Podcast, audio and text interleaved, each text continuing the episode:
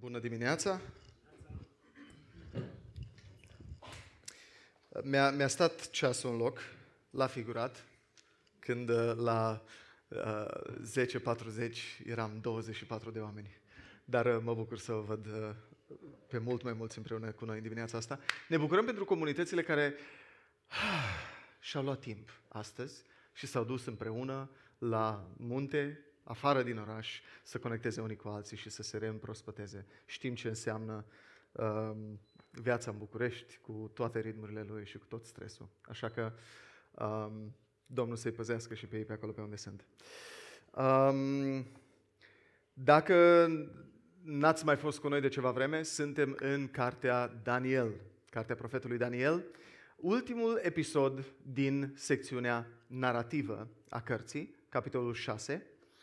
Um, și până acum ne-am uitat la diferite contexte în care oamenii ăștia, Daniel, Shadrach, Meshach și Abednego, sau Azaria, Hanania și Mishael, au fost credincioși lui Dumnezeu în contextul unei culturi extrem de potrivnice. Astăzi suntem la finalul uh, incursiunii noastre. O să intrăm în uh, partea profetică de la șapte încolo, pentru curiozitatea voastră, cu o altă ocazie, peste un an, doi, când ne întoarcem din nou în Vechiul Testament uh, ca predicare expozitivă. Um, ieri ne-am întâlnit cu grupul de formare teologică. Este un grup de formare teologică în biserica noastră. Anul acesta povestim, citim, frământăm istoria bisericii. Uh, în ultima lună am citit și ne-am uh, uh, luptat cu unele din informațiile culese cu perioada reformei. Foarte faină perioadă din istoria bisericii. Am învățat de la frații noștri din urmă cu cinci secole ce să facem, ce să nu. Au fost mai multe așa da, așa nu în și, și dezamăgiri legate de Jean Calvin și de uh, Luther și de Zwingli și băi, dar nu, voi trebuia să fiți din băie, dintre băieții buni, dar ați Vă încurajez să citiți, dacă nu ați înțeles mult din ce am zis, să citiți istoria bisericii. Avem niște cărți bune pe care vi le putem recomanda. Unul dintre oamenii pe care l-am uh, luat în considerare și la care ne-am uitat și pe care mai mulți dintre noi uh, l-au considerat exemplu demn de urmat, a fost, și să văd dacă pot să pronunț bine, Inigo López de Oñaz y Loyola. Pe scurt, Ignacio de Loyola. Preot și teolog catolic responsabil de înființarea ordinului iezuit. La vârsta de 31 de ani, după ce omul a fost prin războaie, a pierdut un picior, i l-au reconstruit cum au putut, era mai scurt decât celălalt, uh, s-a retras în orășelul Manresa, în Catalonia, unde timp, în timp ce era voluntar la un spital, el însuși trecând prin multiple operații, um, în timpul zilei, cumva printre a fi voluntar la spitalul ăla și a face tot ce însemna uh, să fie de folos și să își merite uh, mâncarea și patul și ce mai fi, uh, Ignațiu petrecea șapte ore în rugăciune, într-o peșteră, lângă oraș. E încă vizitabilă peștera respectivă și a fost transformată într-o mică capelă. În timpul acela de rugăciune, de șapte ore, mai zic o dată, că și pentru noi a fost, what? Um, a, a încropit materialul care apoi a fost publicat ca și exerciții spirituale de Ignațiu de Loyola. Când a fost menționată durata rugăciunilor, rugăciunilor lui, mai mulți dintre noi am făcut un fel de... Uh, pentru că ne-am simțit mici, ne-am simțit inadecvați, ne-am simțit falimentari. Cum e viața ta de rugăciune? Șapte ore? Trei ore? Cine dă mai puțin? Uh, șapte minute? Cum e viața mea de rugăciune? E animată, e focalizată, e energizantă? Pleci de acolo gata să muți munții? Sau e obositoare? E fără direcție? E fadă? Care crezi că e principalul motiv pentru care timpul de rugăciune, de comuniune cu Dumnezeu, e acolo unde e pe lista ta de priorități într-o zi sau într-o săptămână? Sincer, m-am, m-am gândit puțin la, la mine și cred că nu petrec destul timp în rugăciune aducându-mi aminte um, cine e Dumnezeu, cum mi s-a descoperit și ce, în ce feluri s-a descoperit în Scripturi. Nu petrec destul timp în rugăciune aducându-i lui Dumnezeu cele mai meseriașe complimente la care mă pot gândi, creativ. Nu petrec destul timp în rugăciune pocăindu-mă de păcate specifice din viața mea, pe care uh, Duhul mi le aduce în minte, pentru că nu cred că Dumnezeu e măreț, Dumnezeu e glorios, Dumnezeu e bun și Dumnezeu e plin de har. Și pentru că nu cred lucrurile astea despre Dumnezeu, mă tem de altceva, doresc să fiu în control, caut altundeva împlinire și încerc să mă dovedesc pe mine însumi.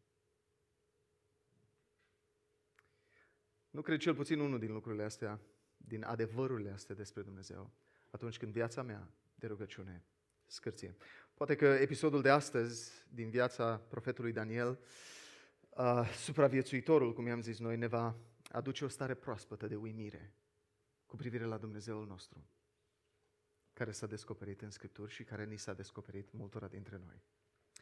Suntem în anul 539 uh, înainte de Hristos. Au trecut uh, 70 de ani de, din momentul în care Daniel a ajuns în Babilon.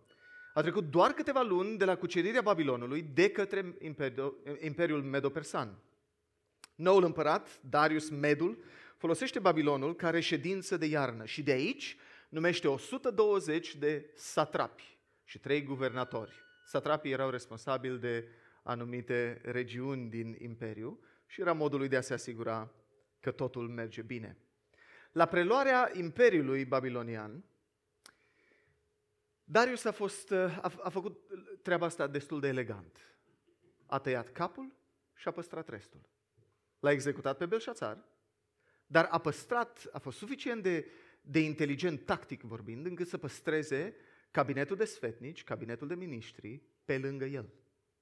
Ăștia știau cel mai bine limba, cultura, țara. Pentru că el a venit cu armată și a cucerit imperiul, evident că îi vor da lui uh, allegiance, loialitatea, dar cel mai bine erau în stare să conducă ei. Așa că îi păstrează și printre ei era și Daniel. Daniel în momentul ăsta, vă ziceam și data trecută, are peste 80 de ani. Probabil 83-85 de ani. Oameni cu genul ăsta de experiență și genul lui de reputație nu erau ușor de găsit. Așa că Darius îl ține, pe, îl ține aproape de el. Mai mult, ia în considerare să-l facă al doilea în împărăție. Ce știm despre Daniel? La momentul ăsta, două lucruri. Daniel nu își ținea convingerile religioase ascunse. De fiecare dată când a stat în fața lui Nebucadnețar, Belșațar și apoi Darius, el e pe față cu cine este Dumnezeul lui, care e identitatea lui ca israelit. Adică după 70 de ani el e numit Daniel, nu Belșațar. Ceea ce înseamnă că toată lumea de la curtea regală știa ce înseamnă numele lui și știa despre Dumnezeul lui Daniel. Asta e primul lucru care îl știm. Nu era un ucenic secret al lui Iahve, ci un om căruia nu era rușine, rușine de loialitatea lui față de Dumnezeul lui Israel. În al doilea rând știm că loialitatea lui era atât de adâncă încât era dispus, încât nu era dispus să se compromită nici chiar în fața pedepsei sau a morții. Și acum, având toate astea în minte, în dimineața asta aș vrea din nou să citesc textul, dar aș vrea să, să fac o buclă în text și aș vrea să mă urmăriți. La un moment dat, în versetul 10, o să sărim altundeva în cartea lui Daniel. Pentru că citind de mai multe ori textul, mi s-a părut că intră bine acolo um, o secțiune pe care o să o citesc. Așa că v-aș încuraja, uh, dacă aveți telefoanele în mână, să urmăriți textul.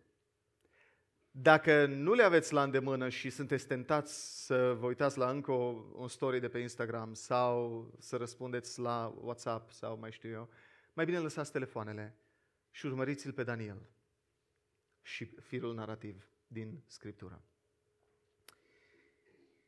Așadar, Daniel, capitolul 6.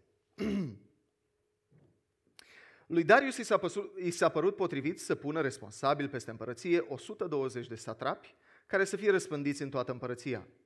El a numit peste ei trei căpetenii, una dintre ele fiind Daniel. Satrapii aceștia le dădeau socoteală, pentru ca împăratul să nu sufere vreo pagubă. Nu erau tocmai de încredere acești 120, așa că a fost nevoie de alții trei care să-i supravegheze. Daniel însă era mai distins decât aceste căpetenii și decât toți satrapii, deoarece în el era un duh deosebit. Împăratul se gândea să-l pună responsabil peste toată împărăția. Atunci, când au auzit acestea, căpeteniile și satrapii au căutat să găsească vreo acuzație împotriva lui Daniel în privința treburilor împărăției, dar n-au putut să găsească nicio acuzație și nimic corupt, deoarece era un om de încredere și nu se găsea în el vreo neglijență sau ceva corupt. Prin urmare, oamenii, oamenii aceia au zis, nu vom găsi nimic împotriva acestui Daniel, nicio acuzație, numai dacă nu cumva am găsit ceva împotriva lui în legătură cu Dumnezeul lui, cu legea Dumnezeului lui. Atunci căpetenile și satrapii aceia au venit grămadă la împărat și au vorbit astfel. Să trăiești veșnic, împărate Darius. Toate căpeteniile împărăției, mai puțin David, uh, Daniel se pare, toate căpeteniile împărăției, demnitarii, satrapii, sfetnicii și guvernatorii au căzut de acord să se stabilească un decret împărătesc întărit printr-o interdicție, ca oricine va căuta în rugăciune în următoarele 30 de zile vreun alt zeu sau vreun alt om în afară de tine, împărate, să fie aruncat în groapa cu lei. Acum, împărate, stabilește interdicția și scrie documentul pentru ca să fie de neschimbat, asemenea unei legi de a mezilor și a perșilor, care nu mai poate fi anulată odată ce a fost dată. După aceasta, împăratul Darius s-a așezat în scris documentul și interdicția. Imaginați-vă că i-a sunat bine lui Darius cum mai bine să unești tot imperiul sub un singur nou împărat decât ca 30 de zile tot imperiul de la țăran la demnitar să se gândească la tine. Oricând, în timpul zilei, se ruga, s-ar fi rugat zeului lui Trebuia să se gândească la tine ca nou împărat. Ce modalitate mai bună de a-ți aduna loialitatea unui nou imperiu? Dar Daniel, versetul 10, când a aflat că s-a scris documentul, s-a dus în casa lui, a cărei cameră de sus avea ferestrele deschise spre Ierusalim.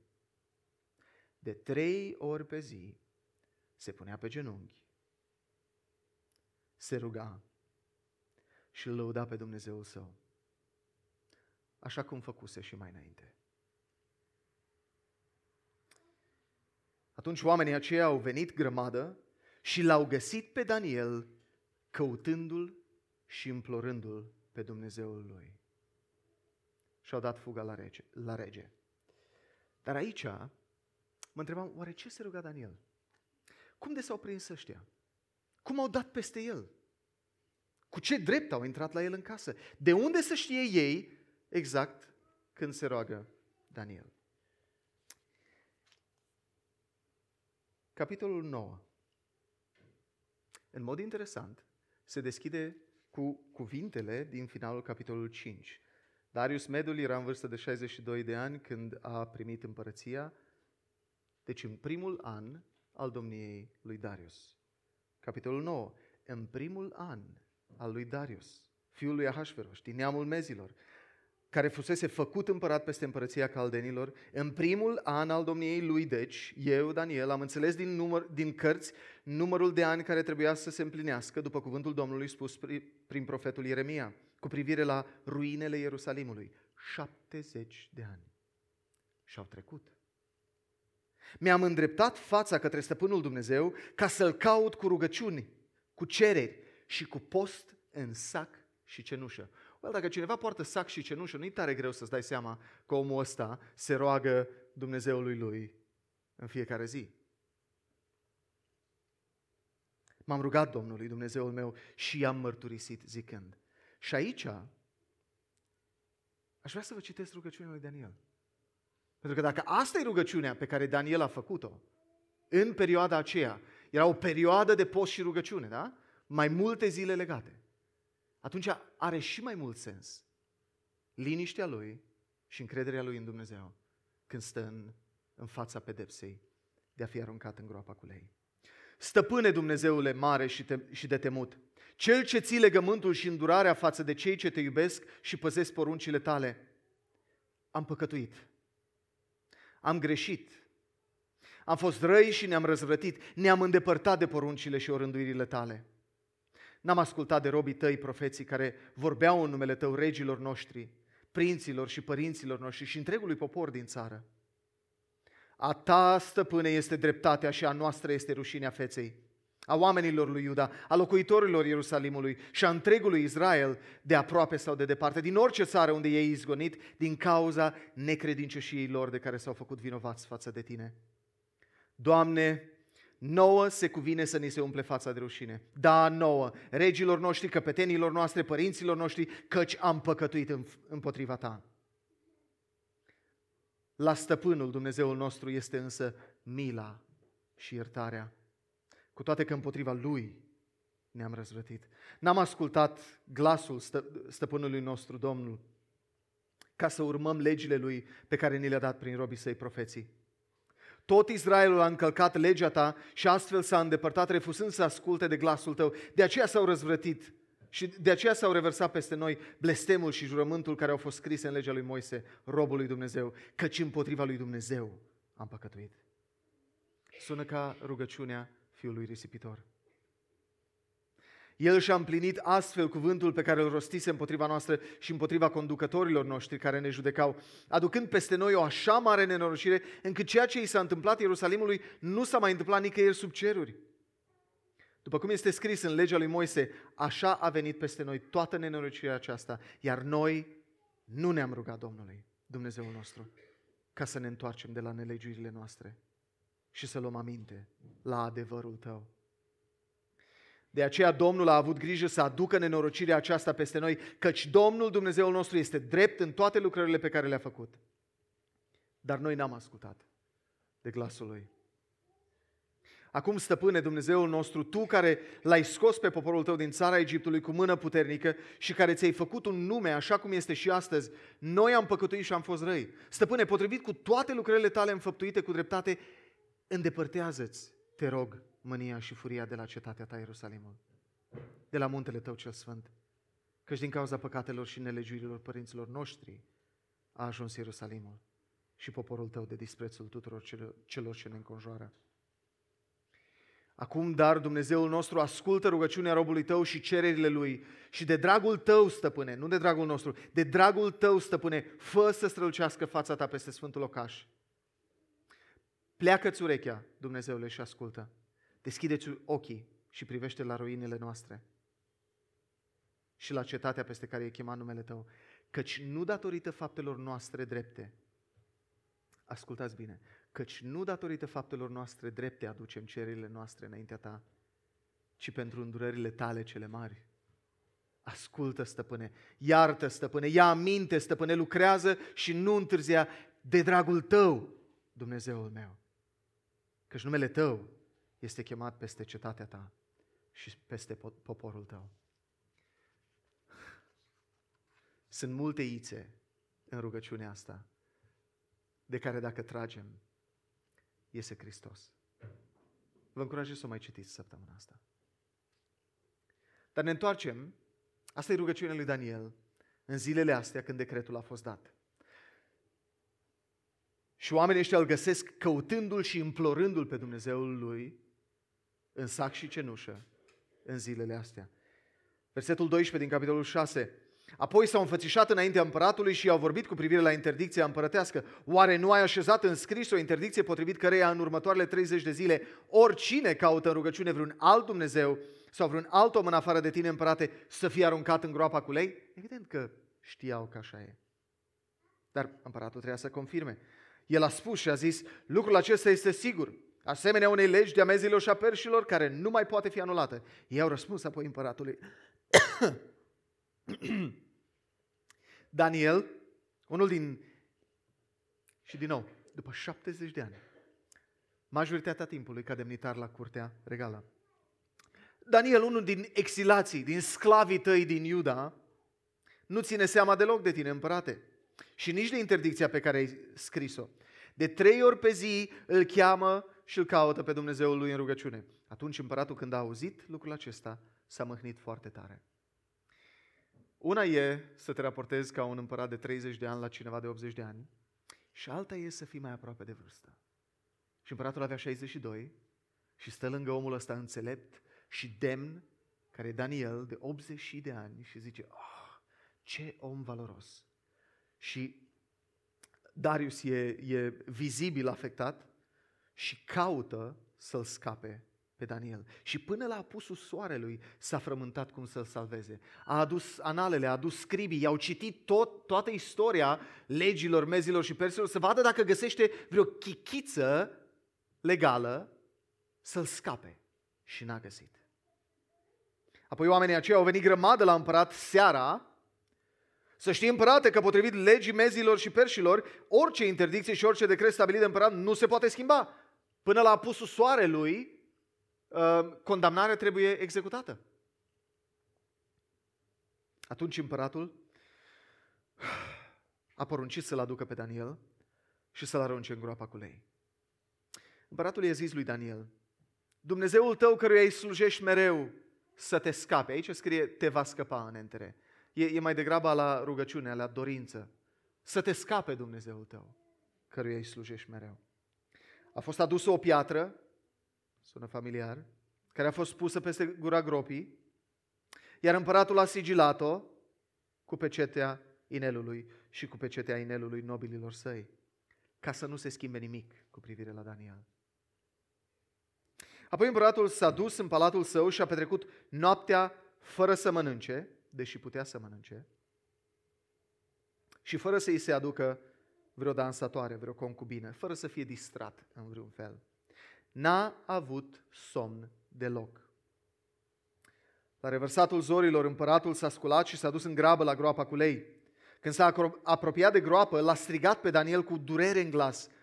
Împăratul i-a zis lui Daniel, Daniel, rob al Dumnezeului cel viu, a putut Dumnezeul tău căruia îi slujești mereu să te scape de lei? Să trăiești veșnic, împărate, i-a răspuns Daniel. Dumnezeul meu l-a trimis pe îngerul său și a închis gura leilor. Iar aceștia nu m-au rănit, pentru că am fost găsit nevinovat înaintea lui. Și nici înaintea ta, împărate, nu am făcut nimic rău. Dar doar în cazul în care credem că inocența sau nevinovăția lui Daniel l-a scăpat. Autorul pune o notă editorială aici. Atunci împăratul s-a bucurat mult pentru el și a poruncit să scoată din groapă, l-a inspectat, la fel ca atunci când i-au scos pe cei trei din cuptorul aprins și nici măcar miros de fum nu s-a legat de hainele lor, l-au scos din groapă și nu s-a găsit nici o rană pe el, nici de dinți, nici de gheare. Pentru că s-a încrezut în Dumnezeul lui. Nu, nu, nu ratați asta, nu pentru că a fost nevinovat, ci pentru că s-a încrezut în Dumnezeul lui. Împăratul a poruncit să fie aduși oamenii care l acuzaseră pe Daniel și doar dacă am, fi, am fi tentat să credem, băi, ă, ăștia au dat de mâncare leilor ca să nu-l atingă pe Daniel, în aceeași zi i-a adus pe acuzatorii lui Daniel, i-a aruncat în groapă pe ei, fiilor și soțiile lor și nici nu au ajuns bine pe fundul gropii, că leii i-au și apucat cu putere și le-au sfărâmat toate oasele. Hiperbolă. Probabil că au mai rămas ceva nesfărâmate. Dar, ideea e, leii ăștia erau, uh, erau flămânzi. Nu erau bine mersi cu burta plină de seara dinainte că împăratul s-a asigurat că Daniel e neatins. După aceea, împăratul Darius a scris tuturor popoarelor, neamurilor și oamenilor de orice limbă care locuiau în țară. Pacea să vă fie mulțită. Prin aceasta dau o poruncă potrivit căreia în toată împărăția de sub stăpânirea mea oamenii să tremure și să se teamă de Dumnezeul lui Daniel. Și aici, aici o dă în psalmi uh, Darius. Căci El este Dumnezeul cel viu și El dăinuie pe vecie. Împărăția Lui nu va fi nimicită, iar stăpânirea Lui va fi până la sfârșit. El scapă și salvează, El face semne și minuni în ceruri și pe pământ, căci l-a scăpat pe Daniel din ghearele leilor. Astfel, Daniel a prosperat în timpul domniei lui Darius, adică a lui Cirus, persanul. E o discuție lungă aici. Cine e acest Darius? Um, și nu știu dacă aș intra în toate detaliile tehnice, dar cred că pe unii o să vă ajute. Pentru mine a fost foarte greu când citind prima dată uh, cartea Daniel, după ce m-am pocăit pe la 18 ani, am dat peste personajul ăsta Darius și nu l-am găsit în nici o altă scriere istorică. Și am zis, nu se poate. Toată Biblia e neinspirată și o fabulație. Și de la chichița asta, un personaj istoric neelucidat, am trecut prin vreo două, trei săptămâni de, de frământări intense legat de credința mea și de Scriptură. Oare e adevărată? Oare chiar există Dumnezeu? Nu e o fabulație a minții mele sau a altora? Ce se întâmplă aici?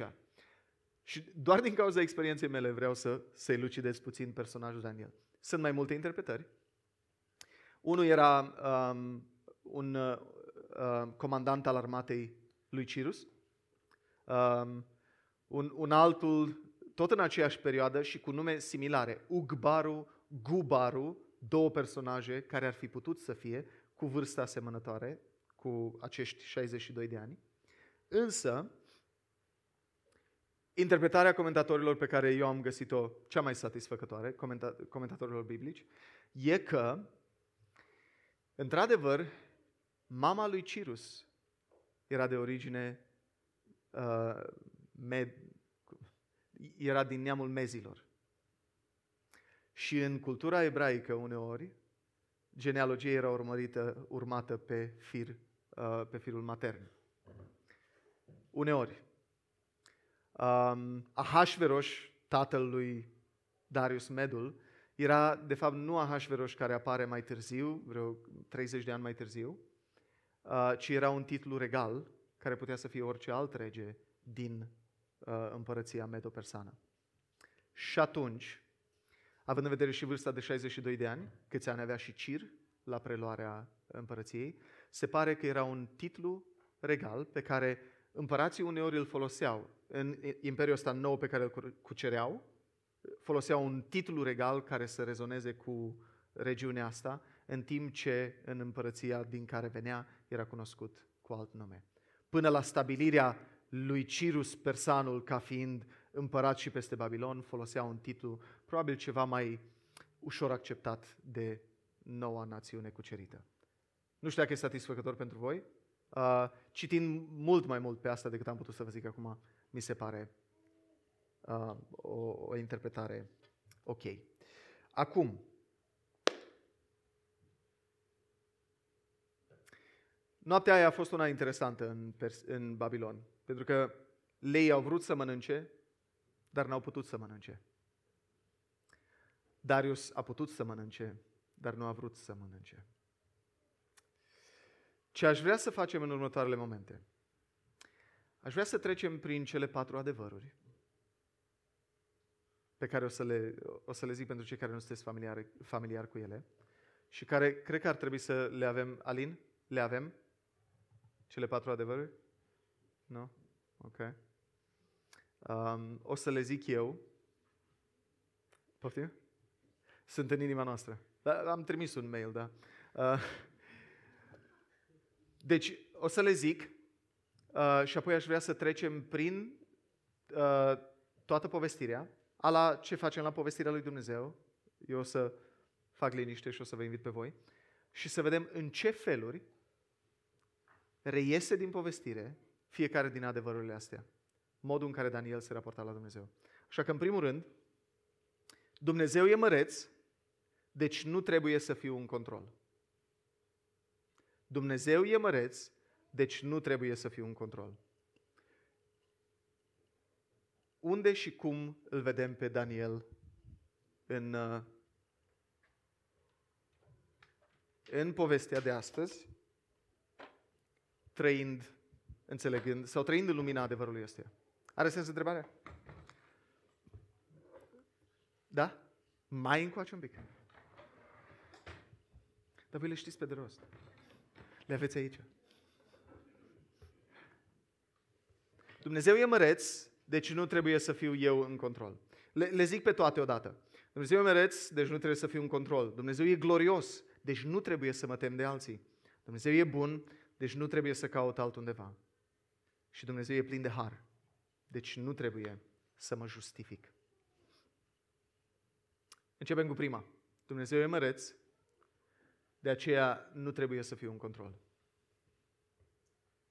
În ce fel, în ce aspecte ale poveștii uh, se vede că Daniel înțelege asta și se raportează la Dumnezeu ca la un Dumnezeu măreț. Hmm. Când a ales să continue să se roage, știind de edict. Exact așa începe versetul. Dar Daniel, când a aflat, a continuat. Super. Yeah. Asta, și eu cred că e ok să trecem prin toate în, în felul ăsta. Că aici deja suntem la Dumnezeu e plin de har, deci nu trebuie să mă justific. Um, yeah. În mod interesant, nu știu dacă ați observat, când vorbește Daniel prima dată în textul ăsta? Yeah. Când merge împăratul să-l scoată din groapă. Până atunci Daniel nu zice nimic. E tăcut ca un miel pe care îl duci la măcelărie. Uh. Alte reflexii? Ah, nu, scarpe de liniștit. Spre surprinderea mea a fost interesant să, să întâlnesc musulmani în Chicago care țineau cele cinci momente de rugăciune în timpul zilei. Și era Chicago, nu era București. Dar probabil că București e mai nasol decât Chicago. Adică, nu. Da. Exact. Și nouă nu ne trebuie nici măcar covorașul ăla.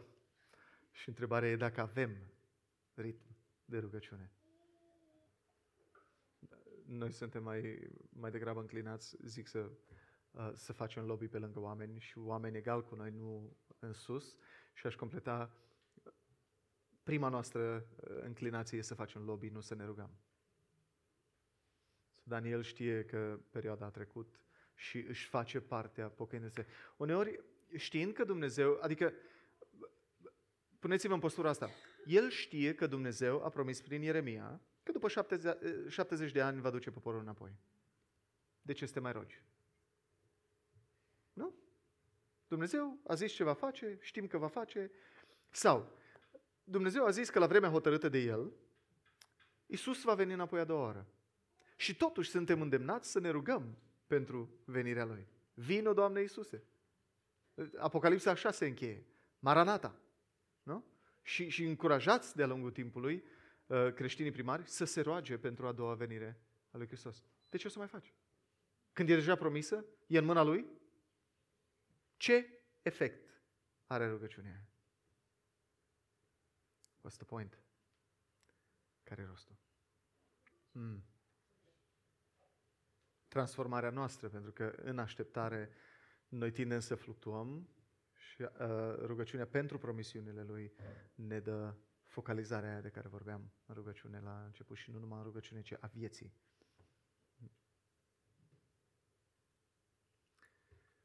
Alte reflexii pe cele patru adevăruri. Dumnezeu e măreț, deci nu trebuie să fiu în control. Dumnezeu e glorios, deci nu trebuie să mă tem de alții. Dumnezeu e bun, deci nu trebuie să caut altundeva. Dumnezeu e plin de har. Deci nu trebuie să mă justific. Da. E, e o rugăciune preoțească care merită uh, studiat atent. Asta lui Daniel. Da. Daniel se, uh, doar să, să zic, nu mă pic uh, Daniel nu se justifică înaintea lui Dumnezeu, ci Daniel mărturisește știind că Dumnezeu e plin de har și îi cere după îndurarea Lui să acționeze față de ei, nu după faptele lor. Da. Deci Daniel acceptă în mod total suveranitatea lui Dumnezeu și puterea lui și acceptă orice va îngădui Dumnezeu, că va îngădui groapa cu lei, că îl va salva. Cumva, lucrurile astea sunt secundare față de ce înseamnă loialitatea lui față de Dumnezeu. Mm-hmm. Îmi place mult asta. Că el se roagă cu, cu fața înspre Ierusalim, în esență cu fața înspre promisiunea de restaurare a lui Dumnezeu uh, că va duce națiunea acolo. Și aici întrebarea e, noi ne rugăm cu ochii la promisiunea care ne-a pus-o înainte? Iată, eu mă duc să vă pregătesc un loc. Pentru că acolo unde sunt eu, să fiți și voi. E, informează și ne animă genul ăsta de rugăciune pe noi? Yeah. Sunt foarte multe elemente în episodul de astăzi și în rugăciunea lui care arată înspre, intuiește parcă pe unul care avea să vină. Până să intrăm în profeții, profețiile lui Daniel, până să auzi de omul, unul ca un fiu al omului care a stat lângă mine și m-a întărit și, și mi-a revelat ce se va întâmpla, până să auzi toate astea, în postura lui Daniel, în ce îi se întâmplă și în rugăciunea lui, deja vezi licăriri ale uh, Evangheliei revelate în Hristos. Dacă mai este vreo observație. Dumnezeu e măreț, Dumnezeu e glorios, Dumnezeu e bun, Dumnezeu e plin de har. Acum o întrebare, sau patru. Ce înseamnă pentru mine azi, de luni până marți, că Dumnezeu e măreț și eu nu trebuie să fiu în control? El e suficient de meseriaș încât să facă și promisiuni, să le și ducă la împlinire și să și poarte de grijă în fiecare detaliu al vieții mele. Hai să vedem la job ce ar însemna asta. Cum, cum mă raportez la jobul, la, la șeful la dur? Care, sau nu, nu dur, dar poate, poate leneș, care la ora 5 îmi mai dă 5 sarcini pentru că nu le-a făcut el în timpul zilei. Și dă el prost în fața, în ierarhie și deci mi le aruncă mie în cârcă. Cum reacționez la nivelul inimii atunci când uh, copiii mei se îmbolnăvesc pentru a cincea oară în ultimele trei luni?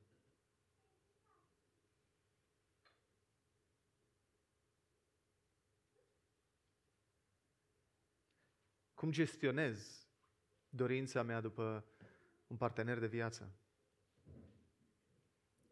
Când de ani de zile mijlocesc eu și familia mea și prietenii mei și biserica mea pentru asta? Cum gestionez faptul că încă nu avem un bebe, deși armată de oameni în jurul nostru mijlocesc pentru asta? Când Dumnezeu e măreț, eu nu trebuie să fiu în control.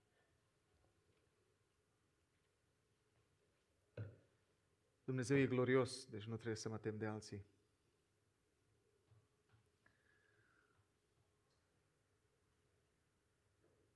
Care sunt niște lucruri de care ne temem? Când, când zic mă tem de, câteva beculețe se, se și aprind. U, eu mă tem de aia, u, eu mă tem de aia, u, eu mă tem de aia. Care sunt niște lucruri de care tindem să ne temem?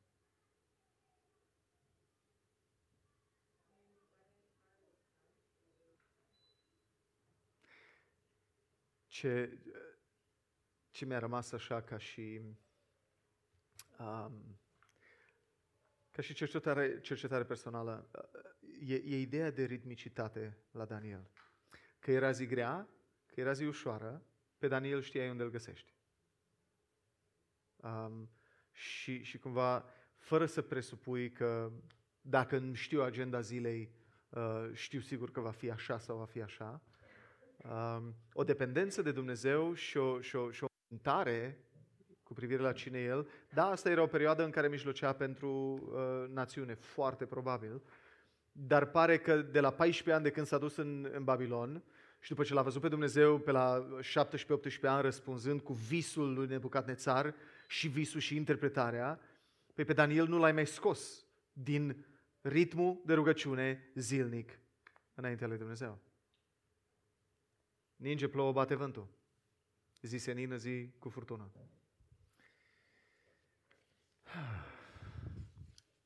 Aș vrea să, să mergem un pic înainte și um, știu că am, uh, mai mulți dintre voi ați, ați, ați observat firele alea de arsă. Aș vrea să trag de unele dintre ele și să vedem cum, cum iese Hristos și iese Evanghelia din povestea asta a lui Daniel.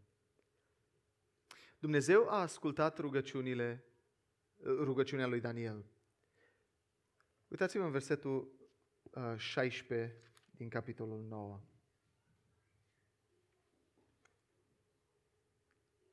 Stăpâne, potrivit cu lucrările tale înfăptuite cu dreptate, îndepărtează-ți, te rog, mânia și furia de la cetatea ta Ierusalim.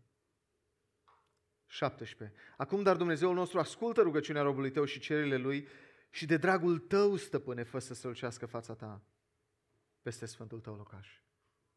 Dumnezeu l-a ascultat pe Daniel și a îndepărtat mânia de, deasupra Ierusalimului, dar a revărsat-o asupra lui Hristos, asupra Fiului lui preiubit, în care își găsește toată plăcerea. Daniel se ruga cu fața la Ierusalim, cu ferestrele deschise, chiar dacă știa de edictul împărătesc și pedeapsa care urma. Luca zice, Iisus și-a întors hotărât fața spre Ierusalim, deși știa că acolo îi va veni sfârșitul și tot ce avea să sufere. Daniel a fost trădat de niște oameni geloși pe poziția lui, geloși pe posibila lui promovare, niște conspiraționiști. Iisus a fost trădat de un prieten în care a investit trei ani de zile. Daniel a fost pedepsit pe nedrept, Pilat a strigat, nu găsesc nicio vină în omul acesta, cu referire la Isus. Daniel a fost nevinovat față de legea țării și față de legea lui Dumnezeu. Isus nu a păcătuit împotriva templului, legii romane sau legii lui Dumnezeu.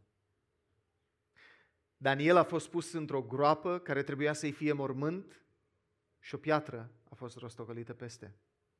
Când a fost luat de pe cruce, Iisus a fost pus într-un mormânt și a fost rostogolită o piatră peste gura lui. Piatra rostogolită peste ambele morminte a fost sigilată de autorități. Dar, când piatra a fost dată la o parte, Daniel a fost găsit viu, neatins de cele mai puternice animale sălbatice, un fel de moarte sigură, pentru că s-a încrezut în Dumnezeul lui. Când piatra a fost dată la o parte, Isus a ieșit viu. Dar a ieșit viu din înfruntare cu moartea, nu moarte sigură, cu moartea însăși, gata să dea viață tuturor celor care cred în moartea Lui, în locul lor pe cruce.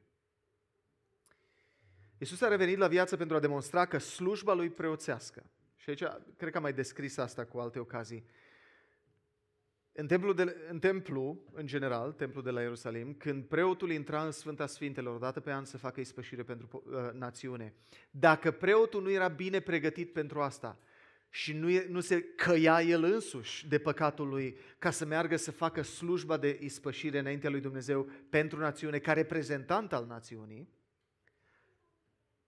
avertizarea era că Dumnezeu îl omora în Sfânta Sfintelor. Și acum ce faci? Că nimeni nu are voie să intre în Sfânta Sfintelor, în templu. Pentru că e, e Sfințenia lui Dumnezeu, oricine intră moare. Și atunci s-a dezvoltat un sistem în uh, închinarea de atunci în care uh, unul la mână, știm, hainele preoțești aveau clopoței și preoții se tot mișcau în timp ce se învârteau în jurul uh, tronului Harului, chivotului, dar mai aveau și o funie legată de picior. Dacă nu se mai auzeau clopoței, băieții se apucau de tras și scoteau preotul afară și ziceau, ok, următorul. Da? Dacă preotul ieșea viu din slujba de ispășire pentru toată națiunea, însemna că Dumnezeul Cerului a primit jertfa lui. Și deci păcatele națiunii sunt acoperite și anul acesta. Slavă Domnului! Foarte tare!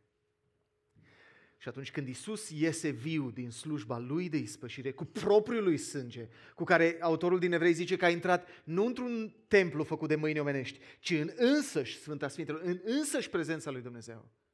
Mesajul e unul foarte clar.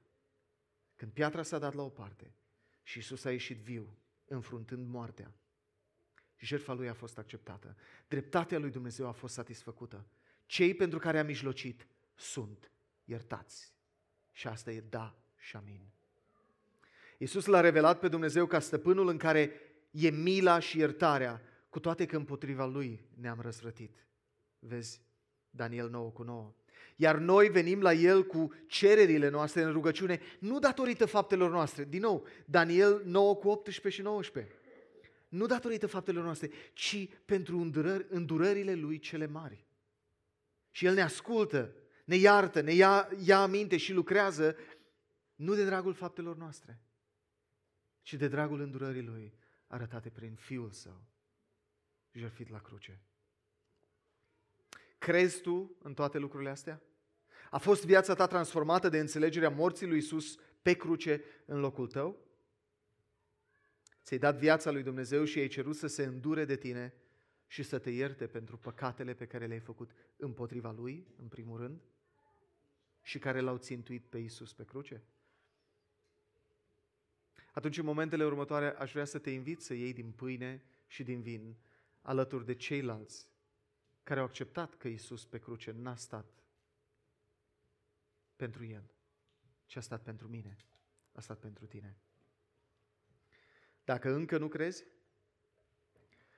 te îndemn să nu iei din pâine și din vin. Nu ți-e de niciun folos. Mai degrabă folosește momentele astea ca să reflectezi la viața ta și la, la Dumnezeul acesta despre care am vorbit dimineața asta, care ne-a iubit atât de mult, încât în Ioan 3, uh, 3 ne zice că l-a dat pe singurul lui Fiu, pentru că oricine crede în El să nu piară, ci să aibă viață veșnică. Dumnezeu e de partea lui Daniel în cele mai întunecate perioade ale vieții lui, în cele mai stresante perioade ale vieții lui, înfruntând cele mai nasoale provocări pe care le putem imagina. Dar Dumnezeu e și alături de noi. Și a fost și este alături de noi în înfruntarea cea mai nasoală, și anume cu păcatele noastre și cu pedeapsa pe care o merităm pentru păcatele noastre. De aia Iisus a stat pe cruce. Așa că vă invit să luăm din pâine și din vin, uh, pâinea simbolizând trupul lui frânt și vinul sângelui lui vărsat. Și apoi aș vrea să stăm în încă câteva momente de reflexie înainte să luăm din, din pâine și din vin toți odată.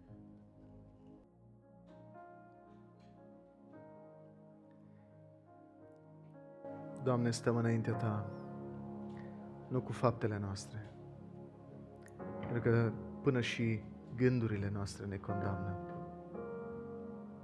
Stăm înaintea Ta datorită îndurării și milei Tale, Doamne. Doamne, mărturisim că trăim vieți mici, trăim gârboviți asupra problemelor de zi cu zi, gârboviți asupra finanțelor, asupra gadgeturilor, gârboviți de îngrijorări și frământări pe care n-ai intenționat să le cărăm. Gârboviți de tinichele moștenite din familiile noastre, pe care nu le-am adus niciodată și nu le-am lăsat la cruce. Doamne, mărturisim că nu doar că nu suntem uh, victime ale circunstanțelor noastre, ci că adesea, în mod, în mod activ, alegem altceva decât pe Tine. Mărturisim că alegem să ne temem de oameni mai mult decât de Tine. Alegem să, să fim în control noi, în loc să-ți aducem ție cererile noastre și frământările noastre. Mărturisim, Doamne, că adesea nu credem că ești bun și atunci căutăm împlinire în alte părți. Căutăm împlinire în carieră, căutăm împlinire în copii, căutăm împlinire în lectură, în afara căsniciei, pentru că nu credem că ești bun, Doamne. Doamne, mărturisim că nu credem că ești plin de har. Și atunci apelăm repede la trecutul nostru pentru a justifica ce alegerile noastre. Apelăm la acțiunile altora împotriva noastră pentru a justifica alegerile noastre. Te rugăm să ne ierți, Doamne. Avem nevoie de Tine și avem nevoie să, să ne aducem aminte că Tu ești bun, Tu ești măreț, Tu ești glorios, Tu ești plin de har și că ești vrednic de închinarea noastră. Nu de trei ori pe zi, ci în fiecare clipă. În același timp, Doamne, ne rugăm pentru vieți disciplinate pentru fiecare dintre noi. Ne rugăm pentru vieți care fac o prioritate din a sta de vorbă cu Tine, legat de fiecare lucru care pare să ne ia bucuria sau ne poate deraia de la loialitatea noastră față de Tine. Îți mulțumim pentru Domnul nostru Hristos și îți mulțumim că El și-a dat trupul să fie frânt și sângele să fie vărsat, ca noi să fim împăcați cu Tine. Îți mulțumim că ai acceptat jertfa Lui. Îți mulțumim că în prezent El e încă înaintea Ta, în Sfânta Sfintelor, mijlocind pentru noi, cerând dreptate, implorând să nu ceri o plată de două ori. El a plătit deja. Venim în meritele Lui, după îndurarea Ta arătată Lui, în baza jertfei Lui înaintea Ta și te rugăm, ai milă de noi. Iartă-ne, cercetează-ne și adună-ne precum o clocă și adună puii. Îți mulțumim pentru această pâine și acest vin care ne aduc aminte de Domnul nostru și prin care ne declarăm unitatea cu Tine pe de o parte și unitatea în trupul lui Hristos, unii cu ceilalți. Glorie ție, Tată, în numele lui Isus. Amin. Luați toți din el.